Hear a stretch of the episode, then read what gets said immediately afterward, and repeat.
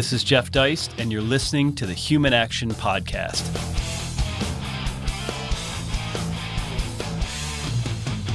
Ladies and gentlemen, welcome back once again to another episode of the Human Action Podcast. Very pleased to be joined this week with an in studio guest. It's a rarity for me. It's Allen Mendenhall, a name I'm sure some of our Mises Institute readers will know. Allen lives here in Auburn, close to me, so he's able to join us. He is currently one of the deans of the business school at nearby Troy University. Prior to that, he was a dean at Faulkner University and their law school there. And he is known uh, both as a literary person with a PhD uh, across the street at Auburn in English, but also as a lawyer and someone who has uh, worked throughout his career, I guess, in a sense, Allen, maybe straddling the line between philosophy and law and literature and the humanities. So, vis a vis my conversation last week with Dan McCarthy, which apparently you got a chance to listen to, I wanted to bring you on to keep talking about this uh, idea of whether intellectualism in, the, in America and in politics and in policy is in big trouble. So, all that said, thanks and welcome. Well, thanks for having me here. I thought we were here for the golf episode. We got the Masters coming up. Is that is that next week? Well, down here in the South, for those of you who are listening, it appears that March is going out like a lion because it's a raw 50 degree day. But, you know, it really is interesting. Normally, this podcast is all about books. That's what we do. We, we read books, and in effect, we sort of review them in podcast format with the goal of either getting people inspired to read more and to maybe tackle the book in question, uh, or if they're not going to tackle it, you know, it's a it's a Cliff's Notes. They can they can learn something about it. And one of the things I discussed with Dan is that you know we live in an age where he writes for what I called high tone modern age, an old uh, journal and here we are at the Mises Institute, among other things, trying to get young people to, to tackle 900 page books. And that can be a tough sell. Well, really quickly, before we talk about the anti intellectualism, I'll tell you a story about books, and it happened last night. Uh, I got a ring on my doorbell, and I was assuming that it was my kid's YouTube video that he was watching. I thought the ring was on the YouTube video. And then finally, I started sort of closing up for the night, locking the door, turning the lights on outside. And I went to the front door, and the the window on the door is pretty high up, so we don't have a peephole, so you have to stand up high. So I stood up on my tippy toes to look out the window, and there was another face on the other side of the window, and it took a fraction of a second for me to realize it wasn't my reflection; it was somebody else's face. And when I realized it was someone else's face, I screamed, and then the person on the other side screamed. Well, that person ended up being Joe Becker, the provost of the Mises Institute's new MA program, and he was delivering a book that Mark Thornton had ga- given him to give to me uh-huh. to review for the Quarterly Journal of Austrian Economics. So that was just sort of a funny episode. But at any rate, on to anti-intellectualism because I think this is a really interesting topic. And I I, I, I did listen to your show with Dan McCarthy, and I listened to your show with uh, Don Devine, both of whom are, are, are good friends of mine. I see them quite regularly. But I think anti intellectualism is actually ingrained in the American tradition. And this is not a thought that is unique to me. There is a historian uh, named Richard Hofstadter, and he was a historian most most prominent probably in the 1960s. And he wrote a book called Anti-Intellectualism in American Life, which posited that uh, anti-intellectualism is central to American culture and experience, and that it stems from uh, different strands of Puritanism or mm-hmm. uh, Protestantism that uh, abandon history and biblical exegesis in favor of personal revelation or emotion or charisma. And he said democracy itself encouraged governance by the non-thinking people, by the masses, by the untutored. And he he, he cited uh, Jacksonian democracy, and uh, and he suggested that the the sort of the, the, the business and commerce of the American way made us all so busy that that uh, we didn't have time for reflection and study. And so he suggested that it's sort of just central to America to be uh, anti-intellectual. I, I, I think that maybe anti-intellectualism intellectualism is is maybe not the right word because that suggests a sort of like hostility mm-hmm. toward people who are intellectuals or who spend their time thinking about big ideas. But I think the the bigger problem is pseudo intellectualism. That there are too many people who believe they know a lot of stuff when they in fact do not. Everybody seems to think that they're an expert these days. It doesn't take very long uh, scrolling through a Facebook feed to see how many people are voicing uh, opinions with with such certitude about things that sometimes people who are familiar with the subject can look at it and say, "Well, that, that does, that's not right." You know, why is that person so adamant about this one thing? But at any rate, I, I wonder almost if if, if pseudo intellectualism is is uh, more of a problem. People who are claiming knowledge and proficiency in some field uh, in which they actually lack knowledge and proficiency. Um, so that's that's one possibility. Well, I wonder, relative to other periods in American history, are we really more hostile to intellectualism? But but a little deeper, are we poorly read? I have had a professor who teaches at a big SEC school. It's not Auburn. I won't say the school. And he suggested to me that the majority of his freshmen, he thinks, have perhaps never read a book. Wow. Yeah. I, and I'm not surprised by that. I mean, you can go through an English department. So I have a PhD in English. You can go through and get a PhD in English these days without having to take a course on Shakespeare. And that to me is is amazing.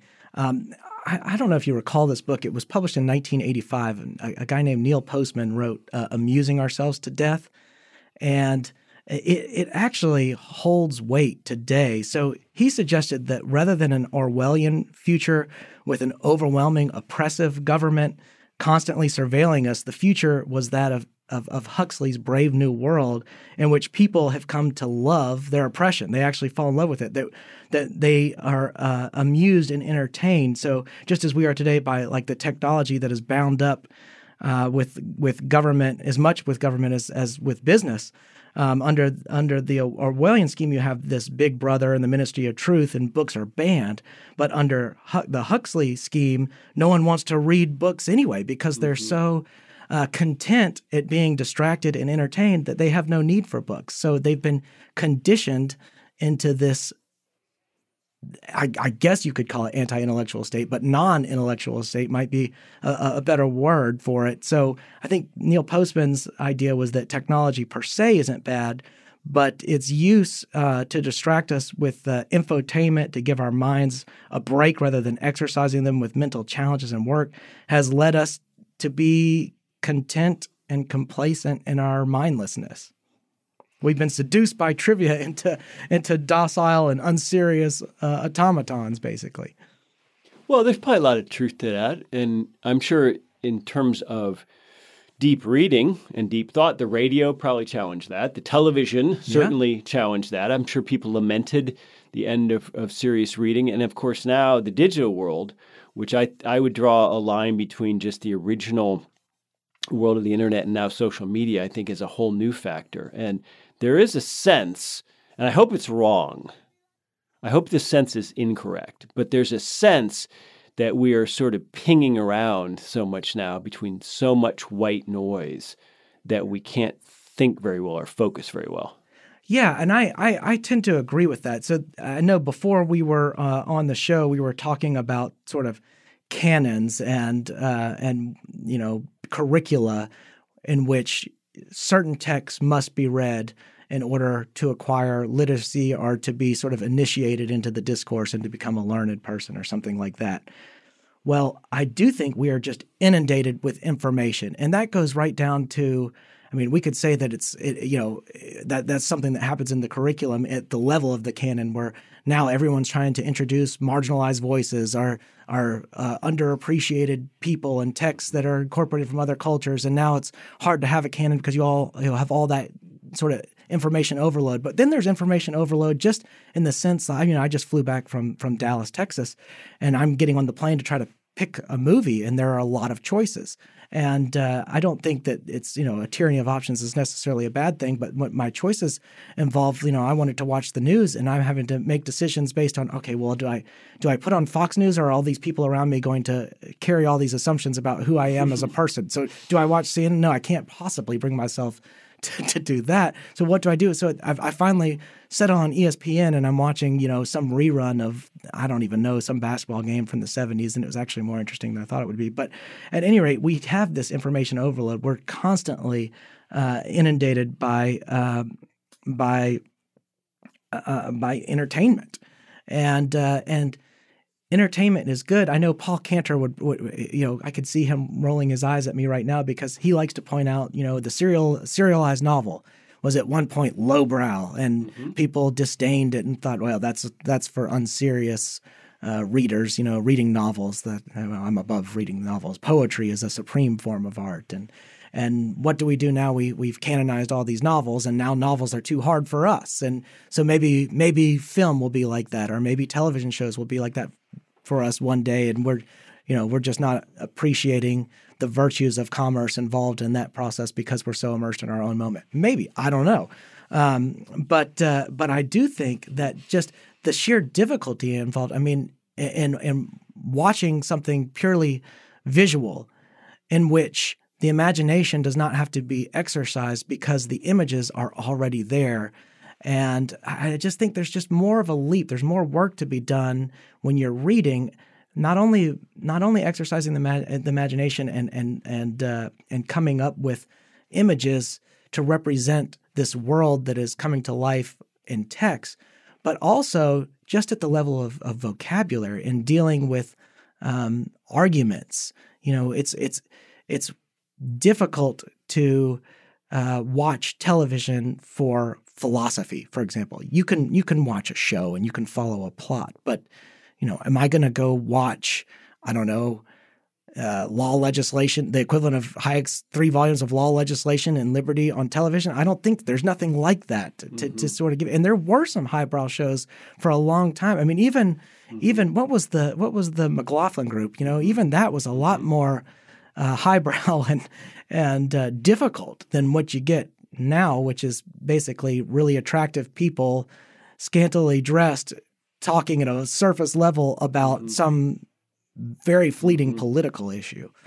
Well, I would say moderately attractive people in some cases, but no. If you go back and look at Firing Line, for example, yeah, and then endure a Fox News segment today, um, but a lot of this, I know it's easy to fall into this idea of like Clint Eastwood, get off my lawn, or we're sitting here saying kids these days. Right. But I really think this is different. I think something has changed uh, uh, quantitatively.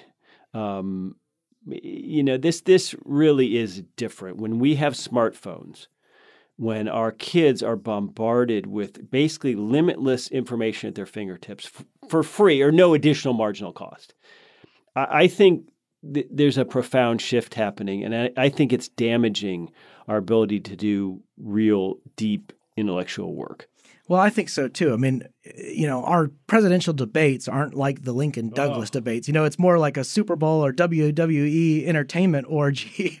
Uh, but, you know, more people today are receiving an education, but the quality of the education does seem to have diminished. And it does have uh, a, a, direct impact, I think, on issues of, of class and inequality and all these kinds of things in America. I think about Tyler Cowen's book from a few years ago, The Complacent uh, Class, that was um, arguing about how Americans are self-segregating by income and by education and by race and and all these kinds of things. And then uh, Charles Murray's coming apart from uh, I don't know maybe almost ten years ago now. I think. Uh, talking about the fragmentation of, of, of white Americans as they divided into cultures that he said were represented by Fishtown on the one hand, that was kind of the the struggling, more conservative blue collar underclass, and then the Belmont, which was sort of the elite liberal um, upper class, and and uh, so it's not just that that people are are getting more education and not getting more out of it, but the credentialism has gotten a, a little bit out of control, and uh, there's so much. Uh, difference between graduating, say, from a Northeast college or an Ivy League school and going into you know, business or industry or whatever it is. I mean, the networks are just so incredible for, for a graduate of, of one of those institutions.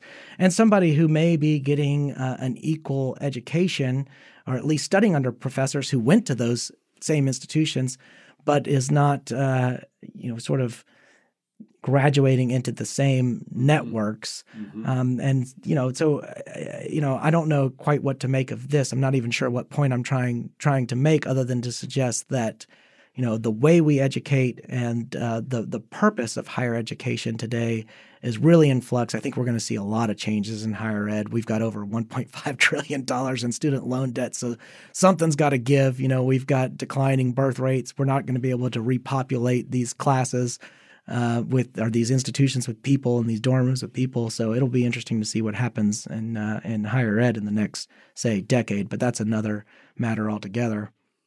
Well, Charles Murray, for example, you mentioned him, thinks uh, a lot fewer people ought to go even to undergraduate school. In other words, that ought to be for sort of the cognitively top kids. And I remember speaking with Michael Rectenwald about this, you know, and we were both trying to defend the idea of a liberal arts education that it, an educated person, yeah. Let's say someone comes. Our example is someone comes out of Wharton School of Business. They're a brilliant quant. They go work in an investment bank, make tons of money but they know nothing about poetry or literature or World War II or classics or mythology or Greek or Latin. And, you know, they're not truly an educated person in the old fashioned sense of the word. Right. But the flip side is that it's only, let's say, in the last 50 years or so, maybe even 30 years, where average people have gone to undergraduate and sought what we, I guess, could call a liberal arts education. Because it used to be that if you were wealthy, you could do that. You could right. spend a few years just learning almost for learning's sake. Right. But if you weren't wealthy, you needed to develop a trade. Right. And we seem to have lost that. Yeah, no, I, I agree. And some of that is a loss internally. So, for example, I'll take an English department just as a representative example since I went through an English department and got a PhD in English. Well, to be a literate person necessarily requires quite a bit of leisure like reading is not hard manual labor.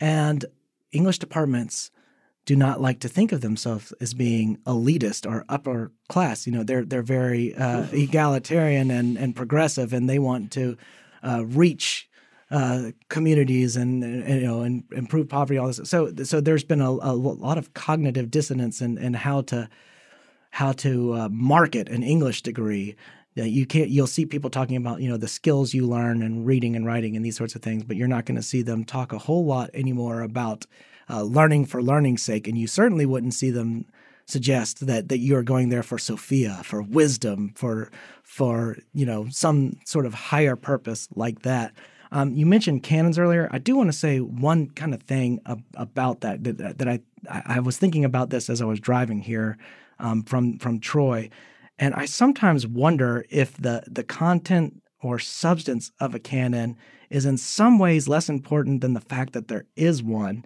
Um, and what I mean by that is that people behave and communicate better when they have a shared set of text around which to orient their culture and their vocabulary and their discourse. And so the uh, the messages and values you get from a canon of texts are complicated. They're competing, they're confusing. If you look at just Harold Bloom's list of the Western canon, it's hard to it's hard to take, oh, well, here's a message I can derive from that because the texts are all over the place. And some of them have some messages that may seem amoral or anti-moral. So uh, what matters, I, I, I sometimes wonder, and I'm not totally convinced. It's just a speculation. What matters is that people have a common reference point to ground their conversations about morality or philosophy or politics. And what we have now is such fragmentation, such fracture, that people don't have shared traditions. And so, not only in the political realm are people sort of siloing themselves off and listening to only their media network of choice and not hearing the other side, but they don't even have a culture common reference point. They they can't even uh, speak about. We talked about Shakespeare earlier. They can't they can't contextualize Lear in some sort of contemporary political context or something like that. You know, where we just we we almost can't speak to each other in in a deep cultural way because we've got so many different cultures moving so many different directions. Which it would be an interesting uh, segue into the the the the talk you had with uh, Dan McCarthy about nationalism and and what that means because you know I, I, remember you saying at some point that there could be nations within nations and that, that that's absolutely correct. Right, but at some point there's a difference between saying, "Hey, I'm not interested in Shakespeare. I don't really want to study Shakespeare. I'm not going to study Shakespeare," and just outright hostility. We shouldn't study Shakespeare. He's a dead white male, etc. And that's, I think, a very dangerous tone to have in a society because this is the basically the critique of both Don Devine and uh, Dan McCarthy of what we might call libertarian liberalism right. is that it doesn't hold. Um, you know, it, it invites factionalism. Well, and those who angrily condemn history risk being condemned by what will become history. I always encourage my students when they're looking at the past to give historical figures the same treatment that they would like to be given in some future state because it's clear every period of human history involves some convention, some thing that everyone's doing that we now look at as wrong. You know, they, they did something that was wrong or that was stupid or whatever. Well, that means that we're doing something too. And maybe we're so immersed in our moment that we we don't know what it is, but somebody a few hundred years from now is. And I sure hope that they're going to be charitable towards us in the way that we ought to be towards people who were trying to get it right and just weren't. Now, uh, that doesn't mean that the past is devoid stuff. The past is actually full of really useful stuff, and, and it's full of, of, of things that people got right. In fact, if people hadn't gotten so many things right, we wouldn't have the prosperity and all the other things that we enjoy today. So, you know, it's just a very dangerous exercise to contem- to just condemn the past. I mean, as far as um, intellectuals go, I think the posture for a true intellectual has got to be uh, humility and tolerance and suspension of judgment, rather than being you know anxious to form an opinion you should suspend judgment and hold on to that opinion until you have considered all angles and you've really read deeply and widely and spent a lot of time uh, and and and the primary text, and then a lot of time in the secondary text, and you've looked at sort of the genealogy of uh, you know, the historiography and and how how different people have been treating that that text or that figure over long periods of time, because you know there are there are different periods of history, like as historiography. There's you know the the period in which somebody thought the enlightenment was this or the, then mm-hmm. the enlightenment was that and then you know and, and it, that that changes uh, our perception of what that historical moment that just you, we'll just say it's the enlightenment for for purposes of this segment but the perception of what that moment stood for or whether it was good or whether it was bad or whether it was flawed changes over time and so we have to be aware of that or else you know, we're just setting ourselves up for our, you know, for our own eventual failure, our own mocking by some future generation. Well, some of the circles you travel in, for instance, the Federalist Society, uh, you've you've lectured up at Hillsdale, uh, the uh, Philadelphia Society, for example, at Acton, the Mises Institute. You're involved with us as well.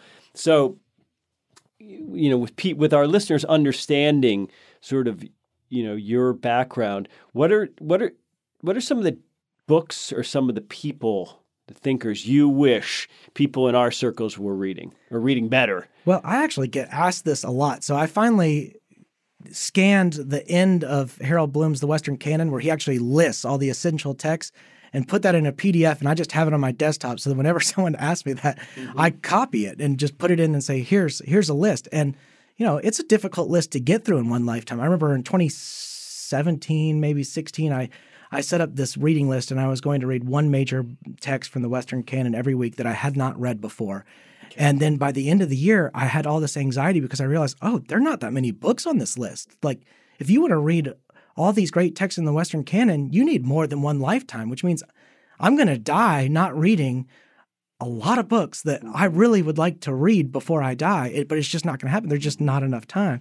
But, uh, uh, you know, it's interesting. I, so the answer to your question is everything in the in that appendix of, of Harold Bloom's The Western Canon. But uh, but Ed Hirsch, E. D. Hirsch uh, mm-hmm. Jr. had the book called Cultural Literacy, Literacy that came out in 1988, and it it would composed a list of people and references that every literate, ed- educated American needs to know um, to ensure that we're making the best and most informed decisions based on the higher, highest levels of discourse and communication. And uh, I think a lot of the references in that in that book still hold, and that it's worth you know picking up and and flipping through to see you know how well you do. Like how you know it's fun to pick it up yeah. because you would think it would be dated. 1988 was a pretty long time ago, and uh, but but so many of those cultural refer- references. Well, you know, it's and it's short paragraphs. Yeah. on, on the various subjects. My uncle bought me that book. I was a teenager, Yeah.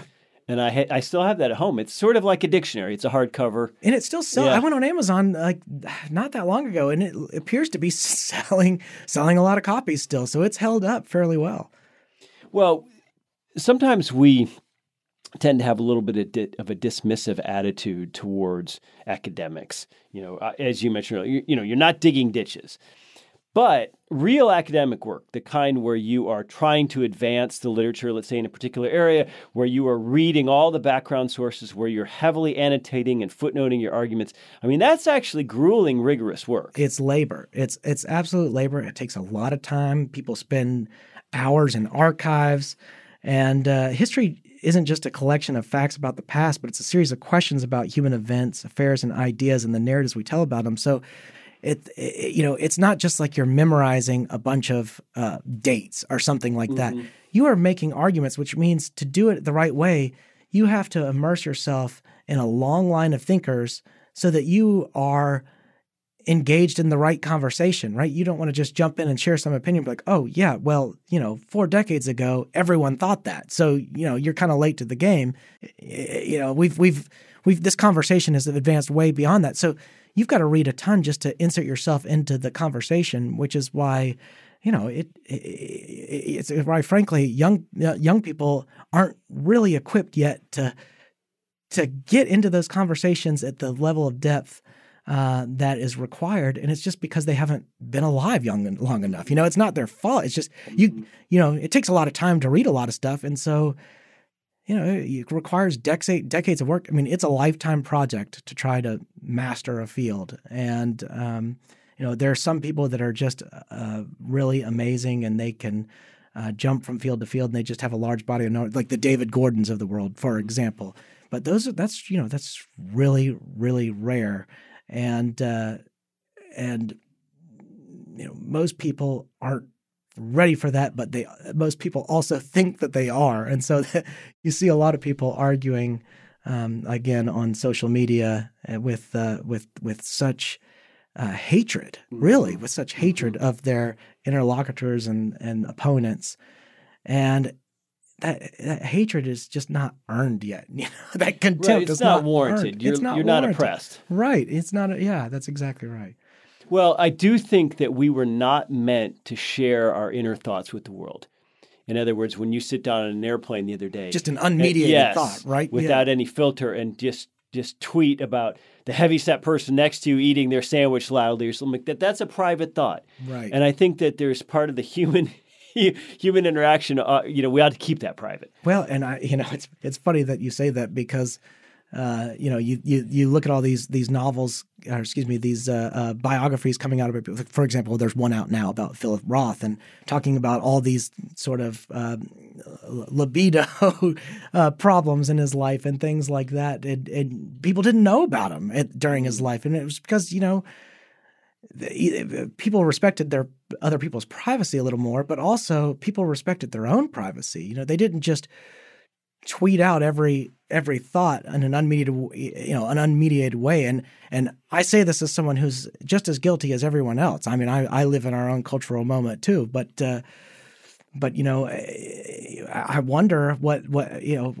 it will be interesting when historians look at our age because they'll go through all these ages where it was hard to find out details about it. And then they'll get to our age and like wow we know everything about this person absolutely everything. Especially if they're able to like do some kind of forensic science on our laptops and cell phones and go see like what we google in our private moments you know our most private moments. And people can learn an awful lot. I, like, you wonder what what's going to happen if uh, people could get access to you know Joe Biden's iPhone? What does he Google? You know, on there, what does he search? I mean, presumably that information is available somewhere to somebody, but when will researchers be able to figure out how to get that, or will they ever? Or is that stuff just destroyed? I don't know. Well, that's how the CIA and NSA keep him in line, no doubt. that's but right. you know, I, I want to wrap up this conversation by talking about the connection between reading and writing. Yeah. Now, you mentioned David Gordon earlier. He literally reads about two books and reviews them per week for us at the Mises Institute. So if you just go to our site, Mises.org, type in David Gordon, you can see more book reviews. Just absolutely unbelievable, his output. But he's obviously a very special person with a special mind. I, I want to defend English majors. Uh, I'm an English major in undergrad. Here's what it made me do it made me write a lot of 10 page papers on a deadline. Right. And those papers were graded harshly back then, you know, both stylistically and grammatically by my professors. And I've spent uh, a lot of my uh, working life in law and accounting firms, and I've corrected a lot of bad 20 something writing. So I would argue that just like if you can be really good at Excel spreadsheets, that's a, a, skill coming out of school that you could offer an employer. If you're a good writer, a good editor, uh, I think that's rare today. I totally agree with that. And just communicator in general, somebody that understands manners and, and, and is able to con- convey opinions in sort of a, uh, a polite way. And you, I'm, I'm sure you, as, as president of the Mises Institute, get numerous emails that just begin, "Hey Jeff, blah blah blah blah blah blah," you know, and you know, it's someone you've never even seen before. You don't even know the person, but sure. you know, so you know, just just a you know, old fashioned sense of decorum, Jeff would be would go a long way. But yeah, you're right. I, I mean, English majors uh, they do read and write a lot, and uh, and they are subject to constant grading of papers because you you know the principal mode of grading uh, for English majors is papers. You know, mm-hmm. is, is, you know revising and editing a, a paper. So you're right. Uh, and uh, the more you do that, the the better. And even in law school, I, I noticed that people who were English majors were not so phased by the amount of reading they had to do, or for example, in legal research and writing, they weren't as daunted as maybe like I don't know someone who majored in some kind of hard science or something um, who wasn't used to writing a lot. Um, you know, they say lawyers read and write more than any novelist. I don't know. That's just a saying. I don't know that there's anything you know quantitatively true about it. But uh, but at any rate, someone who's an, an English major will be you know equipped for law school, which requires a lot of reading and writing. Um, maybe not so much on the argumentation these days. I find that that sort of the the, the logic and reasoning going on in uh, English departments has sort of fallen by the wayside. But uh, but we'll see. Maybe there's hope for recovery. Well, I certainly hope that listeners of this podcast and fans of the Mises Institute in general are out there interested in intellectual life and reading a lot and attempting to better themselves and, and, attempting also to just shut down the mind a little bit, turn off some of this white noise, and allow yourself to read maybe older literature, maybe economics, which already exists. And the one thing we can all do to make the world a better place, I think, is if to the extent we know young people, we can get them started. Uh, on this lifetime's worth of reading that Allen mentioned earlier rather than later, because it's a big boost if you don't have to start, uh, you know, reading uh, Greek philosophy when you're 30. If you're doing that when you're 14, uh, you're going to be a lot further along. So, all that said, Allen Mendenhall, if you follow him on Twitter, you'll get uh, his sort of literary recommendations each and every day. Uh, find him, Allen Mendenhall, on Twitter.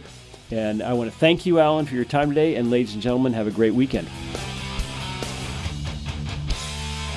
The Human Action Podcast is available on iTunes, SoundCloud, Stitcher, Spotify, Google Play, and on Mises.org. Subscribe to get new episodes every week and find more content like this on Mises.org.